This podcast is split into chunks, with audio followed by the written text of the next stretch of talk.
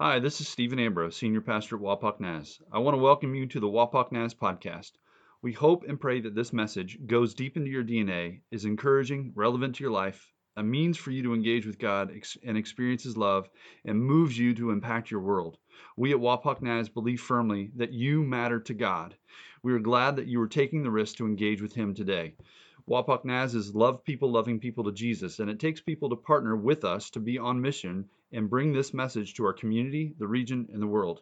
If you would like to financially partner with Wapak Naz to love people to Jesus, join us by going to our website at wapaknaz.org and becoming a financial partner. We thank you, we pray for you, we love you, and enjoy the message. Um, it's always a privilege for me to come before you and to, to bring the message. Um, I count it as such. I, I don't take this for granted. In fact, uh, earlier this week on Wednesday, I had a wisdom tooth extraction. Um, so if I sound a little dumber, it's because I'm 25% less wise today than I was last week. So don't blame me, blame the oral surgeon, okay? Um, so I, I, do count it a privilege um, to be here, to be able to uh, uh, pour my, my efforts into the scriptures and, uh, and speak to you all. Uh, one of the cool things um, about this series that we've been going through is, is we called it core um, because the core really gets at two kind of things right? One is what makes us? What are the building blocks that support and create a christian? What is it that that's the foundation? What is it that makes us who we are?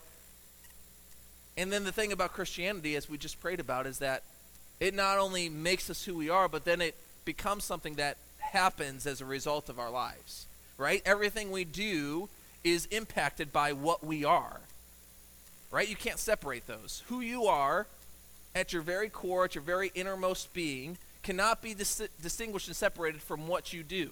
They're connected together. So, putting good stuff in brings good stuff out, right? Putting bad stuff in puts bad stuff out, right? This is just kind of general general conversation here. But when we talk about our lives as a Christian, the core of what makes us who we are is what allows us to make a difference in the lives of other people. The foundations, the building blocks that make us who we are, change and impact other people. So this morning, I invite you to turn, uh, if you would, to the book of Revelation. Right? Revelation, all right. All the way at the back of the Bible. You can use one of those Pew Bibles there. Uh, there's these paperback ones, there's a hardcover ones. Hey, if you don't have a Bible, um, these paperback ones are yours to take. If you don't have a Bible and you'd like a Bible, um, take one of these paperback ones. It's yours. No cost. It's totally free for you. We want you to have a Bible. The print's kind of small, uh, but if you can read it, it's yours. Um, have at it. Doesn't do you any good if you can't read it. So, um, Revelation 21. Uh, that's where we're going to be going here in a minute. And um, it's not often that preachers preach out of the book of Revelation um, because there's a lot of stuff in Revelation going on that you're like, what just happened? Right? Uh, I don't understand anything that just happened in Revelation. It's all weird. It's all these weird stories and images, and it just seems very chaotic. Um, but there's a reason we're going there. But before we go there this morning, I'm a kid of the 90s, right? I grew up in the, ni- the 90s. And so for me, there was a very pinnacle person or, or character that shaped that decade for me, especially the earlier half of the decade. Now, for, for those 80 kids and the Xers, um, a lot of you, it was Super Mario. Like Mario was was a pretty big, important character for you um, because that revolutionized video games and at-home video games, right? I mean, Super Mario Brothers was it, and I love Super Mario, right? Don't get me wrong. Uh, but as a '90s kid, for me, it all came down to Sonic the Hedgehog. Sonic the Hedgehog was it, man. So he was way cooler than Mario. First of all, Mario did not have the coolest job. Let's just be honest for a second. All right? No offense to any plumbers in here. It's a great profession. We need you, all that kind of stuff. But on a scale of coolness, a blue hedgehog that runs really, really fast is a little bit cooler than an Italian plumber jumping on toads. I'm just saying. I'm just saying. Uh, so Sonic the Hedgehog, right? If you're not familiar with Sonic, I don't know how you're not familiar with Sonic, but if you're not familiar with Sonic, the, the first three games had a similar setup essentially. So they're called like a scrolling platform game. So as you played, you ran across the, the screen and the screen moved in the background and you just you progressed through the level until you got all the way to the end of the scroll um, and sonic uh, a couple things happened. You had to go through the level to get to the end, but along the way, you'd find these these robot animals, um, piranhas or or scorpions or snakes or whatever. And if you jump on those robots, you'd free the animal that was captive inside of that robot, right? So that was part of your goal, and you'd, you'd rack up scores and points as you went along. Um, but you'd also collect golden rings along the way, right? And these golden rings would allow you to, if you got hit by that robot, you wouldn't die, right? Those rings would be kind of your, your life force. And if, if you got hit, you'd lose all your rings, but you'd have to try to collect them up back up real quick uh, so that you don't get killed the next time you encounter one of these robots. But you also had, even if you did die, you had three lives, right? So for me, being one of three boys, we would play Sonic together. And how we decided whose turn it was was we would play through a round. You got three lives. Once you've lost all of your Sonic lives, then it's the next guy's turn, right? Don't try to interrupt me after one life, because I've still got two more lives before you take this controller out of my hands, right? I'm not done yet. I've got a second chance, okay? Uh, and along the way, you would just play this way, right? And so Sonic was cool. Sonic was awesome. And one of the things I learned playing Sonic the Hedgehog is that uh, you can also, if you get enough rings, if you get 100 of them, you get an extra life, right? So you could kind of keep this game, game rolling a little bit longer if you're good enough at it so that you never run out of lives, right? It just keeps extending, extending, extending. But eventually, eventually, you could lose all of Sonic's lives, right? And then when he died, you didn't start back at the same level you were on before. You went all the way back to the beginning of the game again, right? You got to start all over, go through all the same levels, beat all the same bosses, do it all over again. But for me, that shaped a lot of how I understood life, even, right? I knew I didn't have three lives, but I knew there was more than one opportunity. I had more than one shot at this, right? I came up to the big boss that I hadn't seen before in this level, and I knew I had w- more than one opportunity to beat him. And so in life, outside of the video game reflected something different at times, it was very jarring and confusing. Why did I only get one chance? Why should I only get one chance? Why can't I have another chance? What do I need to do to earn another chance? Collect some gold rings? Earn an extra life? Some of you aren't video game people, so let me use a sports analogy for you. Around the same time, my younger brother was learning to play wiffle ball. Play wiffle ball in here, you know what I'm talking about? Little plastic ball with the, the, the slits on the top of it so that it, when you hit it, kind of makes a whizzing sound. Wiffle ball. And so we would play, me and the cousins would get together, and we'd all, we'd separate into teams. We had a bunch of cousins, so we'd separate into teams, and my uncle would be always pitcher, right? So that he could kind of control how the pitching happened for the ages. So we had teenagers all the way down to like five, six years old. And so he'd throw some legitimate fastballs at the teenagers, and then as, as it got to the younger end, he'd start kind of doing a little bit softer lobs, right? And so my younger brother was learning how to play. And so for all the rest of us cousins, we'd come up to bat, we'd get in our stance, we'd get ready, and he'd throw one whizzing by us, or we'd swing at it, we'd miss, strike one, right? All right, I got another chance. Don't worry about it. Ready to go? Strike two, I missed again. Oh, man. I've only got one more chance, right? So I come up again. This time I'm going to get it. Swing, I miss again. Strike three, you're out, right? So I got to move back to the dugout. I'm out. I've got to wait till the cycle goes all the way through again. But m- then my younger brother come up. One, two, three. All right, he's out. Cool. My turn next. Four, five. Wait, what's going on? Six, seven, eight. He hit it finally. But hold on. He got eight chances. Why did I only get three chances? Why did he get more than I got? That didn't seem fair to me. My uncle understood something that I didn't understand as a young adolescent. And he was teaching something that maybe he didn't even realize he was teaching. That grace isn't always measurable. That second chances doesn't always mean only two times. Second chances of grace aren't limited to two attempts, right? I get it. Grammatically, language arts here, second means two, right? I get it. I understand. But when we talk about the second chances of grace, what God offers us, God isn't limited to one, te- uh, one attempt, two attempts, and then that's it. He doesn't cut you off there. And my uncle understood that and maybe didn't realize he was modeling that for us or showing us that. But he was.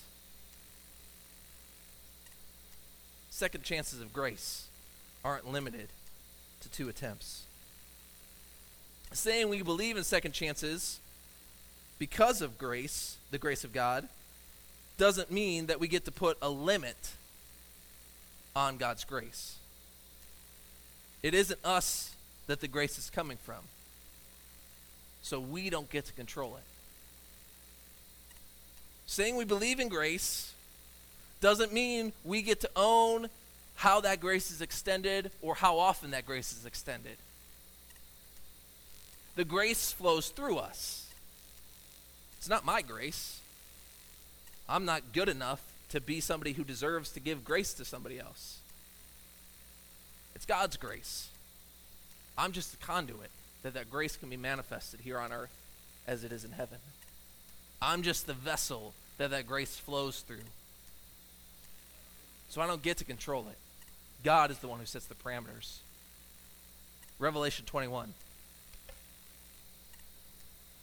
We're going to start in verse 1, and we're just going to read a few verses here. Says, Then I saw a new heaven and a new earth. For the first heaven and the first earth had passed away, and the sea was no more. I also saw the holy city, the new Jerusalem, coming down out of heaven from God, prepared like a bride, adorned for her husband. Then I heard a loud voice from the throne Look, God's dwelling is with humanity and he will live with them. They will be his peoples, and God himself will be with them and will be their God. He will wipe away every tear from their eyes. Death will be no more. Grief, crying, and pain will be no more, because the previous things have passed away. Then the one seated on the throne said, Look, I am making everything new. He also said, Write because write because these words are faithful and true. You get all that? Revelation 21. Promises for us, for God's people. First two verses there. It says he saw a new heaven and a new earth. A new heaven and a new earth. For the first ones had gone away, right? A second chance. This first one isn't it. This isn't the end of the game. There's a new one coming. For the first had passed away, and there was no longer any sea. And then he says, I saw the holy city, a new Jerusalem. Right? For his mostly Jewish audience, here again, this is just another way to say there's a new one coming. I get it. The old one isn't what we wished it was. It's not how we wish things were. But there's something new coming. God is bringing it, God is creating it, God is cultivating it. God is allowing for a new chance, a second chance. The new Jerusalem coming down out of heaven, beautifully dressed like a bride for her husband. There's a promise in here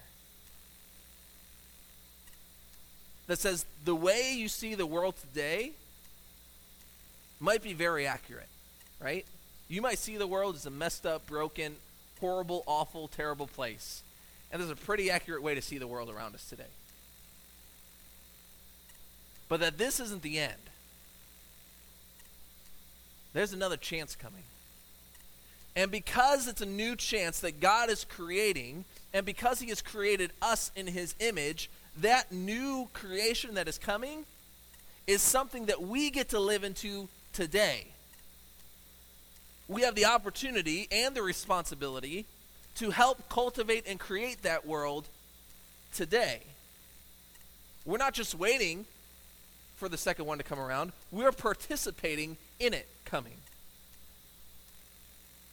We're active in it coming. We don't just wait to see what happens. John's definitely talking about a, a kind of second chance here. A second chance for redemption and renewal, for things to be how they were supposed to be before they got screwed up. Remember my story about my younger brother playing wiffle ball, right? And how he got five, six, seven, eight chances until he hit the ball. So just something else I, I, I thought and I, I reconciled about baseball is that the three strike rule is really important to keep that game moving, right? Right? If, if, if everybody had an opportunity to hit to swing until they hit the ball, baseball games would last forever. Right? So it's a way that the game keeps moving forward. It keeps it interesting. But it keeps it interesting for those who understand the rules, who understand that when they're coming up to bat, they've got three chances, and if they don't make it, then they got to wait till their next turn at bat. But for my brother, he didn't understand this three strike rule. We could have held the rule and held the line and said, No, Mr. Five year old, you're out. Get out of here. Go back to the dugout and wait your next turn. And he could have gone all confused.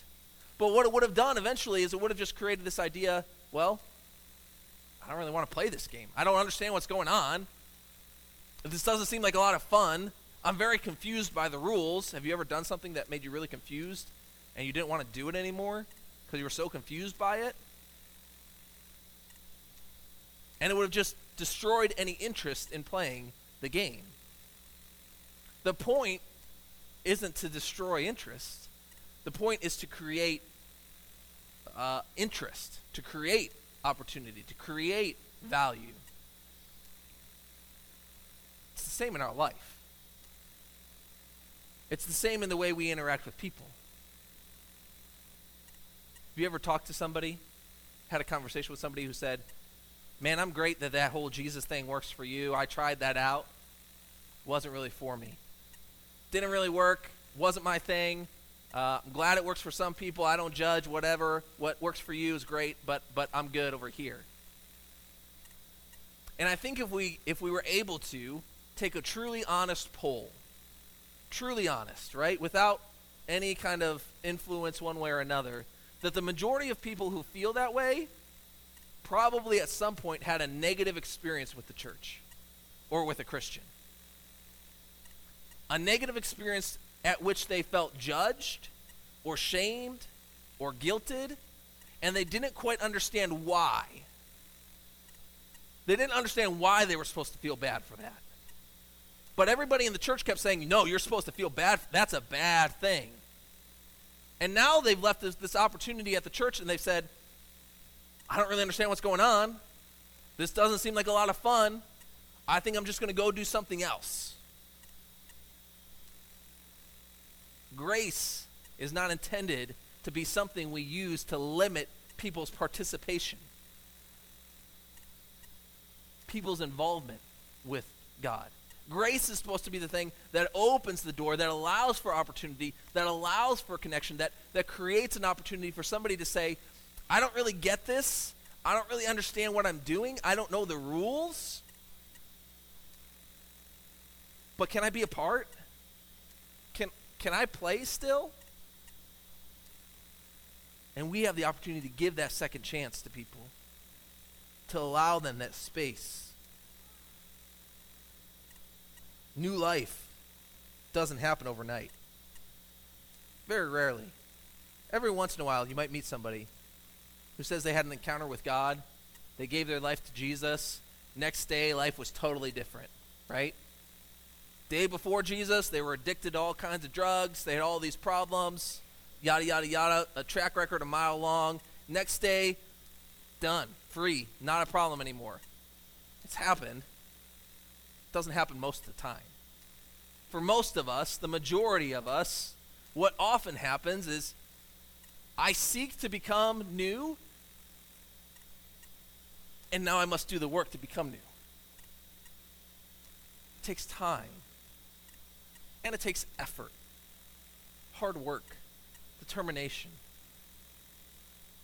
For a lot of us, we can look to somebody that maybe we respect for their Christian life, and we say, man, if I could only be like them, But the truth of the matter is, they weren't them 10 years ago either. They didn't become them until they are where they are now. Does that make sense? It takes growth, takes opportunity, takes investment, and it takes a willingness to give and to receive second chances. To acknowledge the fact that I don't have it all figured out, that I might have said something or done something that probably was a little foolish, or maybe was flat out wrong. But that there's grace that can be extended to help us grow there. To get to new life, there will be difficulty. I invite you to turn, uh, go back a little bit to the book of Romans, also in the New Testament, several books back before Paul's letters, Romans chapter 6. Because new life and this opportunity for grace to come to us begs another question. So, if God is just going to give me grace whenever I ask for it, does that mean that I can just keep doing the things I want to do and not have to worry about it? Well, the Bible addresses that in Romans chapter 6 and addresses it pretty clearly. Romans 6, verse 1 says, What should we say then? Should we continue in sin so that grace may multiply? Absolutely not. How can we who died to sin still live in it? Or are you unaware that all of us who were baptized into Christ Jesus were baptized into his death? Therefore, we were buried with him by baptism into death, in order that, just as Christ was raised from the dead by the glory of the Father, so we too may walk in newness of life. For if we have been united with him in the likeness of his death, we will certainly also be in the likeness of his resurrection. For we know that our old self was crucified with him, so that the body ruled by sin might be rendered powerless, so that we may no longer be enslaved to sin, since a person who has died is freed from sin.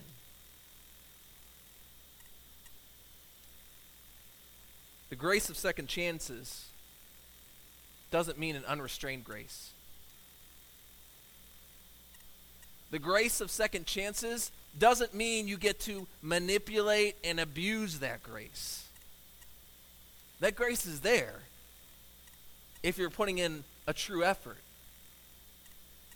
Going back to our baseball analogy, it doesn't mean my brother just gets to stand there with a bat and keep hanging out there all day long.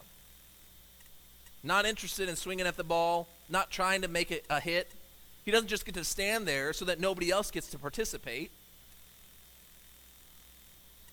But if he's making the effort, grace means let's give him a shot. Let's allow him that effort. Let's allow him that opportunity to see how this plays out. To see what it feels like when that, that bat and that ball connect. To feel it come through the bat and run through your fingertips. Let's allow him that opportunity. Same thing with grace. Grace means we grow in it because my niece's name is Grace. Grace means we get the opportunity to extend opportunity. We get the opportunity to extend opportunity.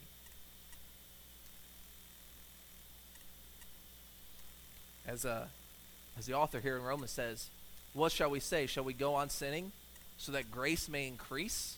By no means. We are those who have died to sin. How can we live in it any longer? See, the thought was if I keep on sinning, then I'm going to get more grace, right? And I want to be somebody who's filled with God's grace, so I'm going to keep on doing bad things so that God gives me that attention that I want to give me that grace that I want. But what the author is saying here is that's not really how grace works you're not really getting any more grace when you keep sinning the same way you were sinning before and then asking for forgiveness. You're just getting the same grace recycled over and over and over again. If you want to grow in grace, you need to go into new places, go into new things. If you continue in the same patterns, in the same places, over and over and over again, you're not actually getting anything new. You're not actually understanding God any better.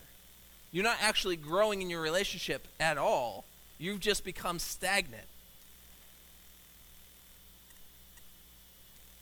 So if we want to grow, we've got to be willing to move beyond.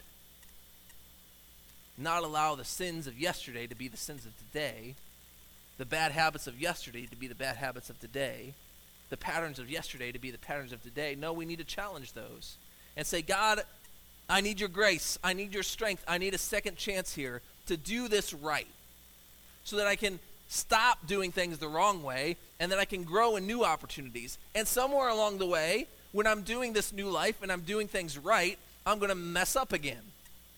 Right? That's just what happens. I'm going to mess up again and I'm going to say, God, I need your grace so I can do this thing right. That's growing in grace. That's living in a second chance kind of lifestyle.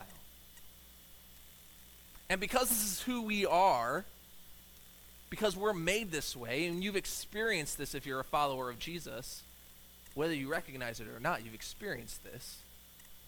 The call on our lives is then to live our lives the same way. And if we're honest, this is way harder to live our lives with a uh, opportunity of grace and second chances than it is to live our lives receiving second chances and grace. It's way more difficult to extend that to other people, especially when those other people continue to stay in the same bad habits, bad, bad habits, bleh, bad habits and bad routines over and over again. But when they're growing and they're making effort and they're trying to be better and they're trying to improve and they're trying to make things right, we say, yeah, there's grace. There's a second chance. There's a new opportunity. Because this new opportunity is all tied to that Revelation passage.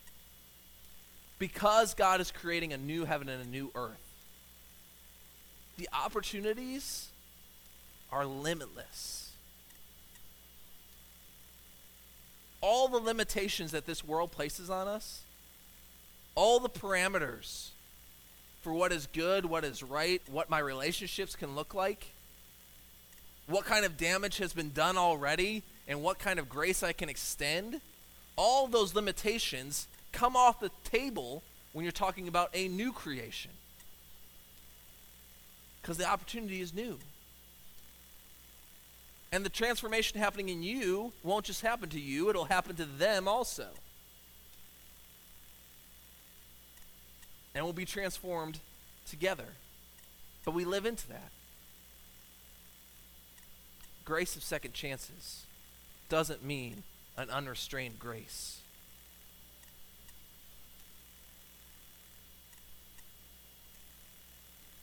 We don't control it. We just extend it. We offer it. We give it. We share it. We show it. We live it. And like my little seven year old self playing wiffle ball in the backyard of my grandparents' house, underneath the big old birch tree, trying to hit home runs into the pool, we learn it by watching others do it. We learn it by watching others do it. So, parents, if you want your kids to learn about grace, starts with us modeling it for them, showing it to them, embodying it for them. For them personally, for the other relationships in our lives, to yourself. Sometimes it's hard to give yourself a second chance. We model it for them. Grandparents, same goes for you. If you have any connection with kids at all, it goes for you. Uh, a few weeks ago, what was it, two weeks ago, three weeks ago, whatever it was, we had our teenagers that serve upstairs in our kids' ministry. We gathered them together for about 30 minutes and we just said, hey, thank you for investing in our kids, for pouring into them, for being role models for them. And we kind of left with that idea that very simply and very importantly, told them everything you do, they are watching you. Yeah. Everything you do, they are watching you, right? You know that old song, Be Careful, Little Eyes, What You See? And the truth of the matter is, in our culture, we've created this idea that once you become an adult, you're good to go. You've learned the lessons you need to learn in life, and you're ready to, to be functioning and great at all the things in life. But the truth of the matter is, is the same goes for adults as it does for kids. That us adults learn by watching others too. When we see it modeled, and that makes all the difference.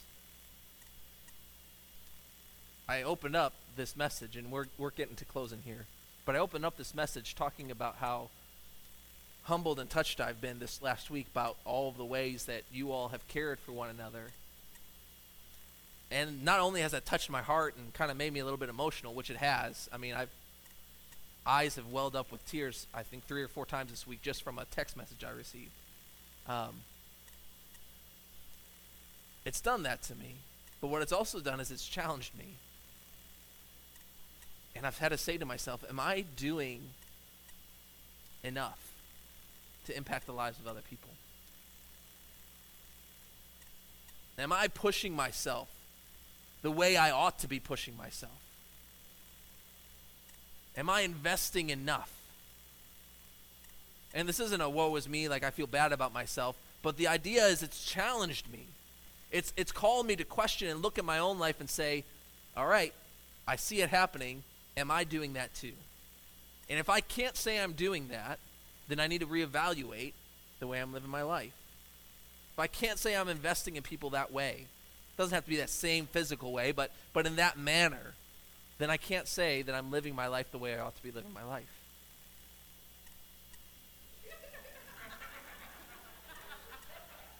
when the senior pastor goes away, they turn into a bunch of werewolves over there, I don't know. Uh, wow. And for those of you listening online, you didn't hear it, but there was howling coming from the kids' ministry, so uh, they're having a great time. Um, grace. God's grace extended to us, living in us, filling us up, pouring out from us to transform the lives of other people so that we're not just sitting around waiting for the new heaven and new earth, but we help create it today. We help create it now, here in Wapakoneta, in your home, in your community, in your workplace. Will you stand? Heavenly Father, come before you today. First of all, just saying thanks for pouring your Spirit upon us, for being a God who lives a gracious life there is no grace that exists apart from the grace that you have created and extended to us. So, God, thank you for the grace afforded us through the death and resurrection of Jesus Christ. Thank you for the opportunity that we each have to be transformed and renewed to look like you, to be like you, to think like you, to act like you. And God, this week we don't come just to hear a message to make us feel good about ourselves, but we, we come to be challenged and pushed forward. And so this week, God, I ask that you challenge us to be a people who not only receive and accept that second chance of grace in our own lives, but we extend it into the lives of others. That we live with such compassion and intentionality that those who encounter us say, man, if that's what Jesus is all about, I'm on board. If that's what happens when you give your life to Christ, sign me up. Because that's different. That's transformation. That's a new life that I want to be a part of. Heavenly Father, may you guide us as we go from this place. May you keep us. May you hold us. May you challenge us. May you move us. And may you allow us to be your instruments of the new creation that is coming, that you are bringing, so that we, we might rejoice and sing your praises together. For it's in Jesus' holy name we pray. Amen. Amen. May you love the Lord your God with all your heart, soul, mind, and your strength. And may you please go love your neighbor as yourself as you extend second chances of grace. Go in his peace today. We'll see you next week. Thank you for listening to the Wapak Nas podcast. We hope you are moved deeply to step into God and the hope and future He has for you, and that you are moved to be salt, light, and yeast in your community and to love people to Jesus.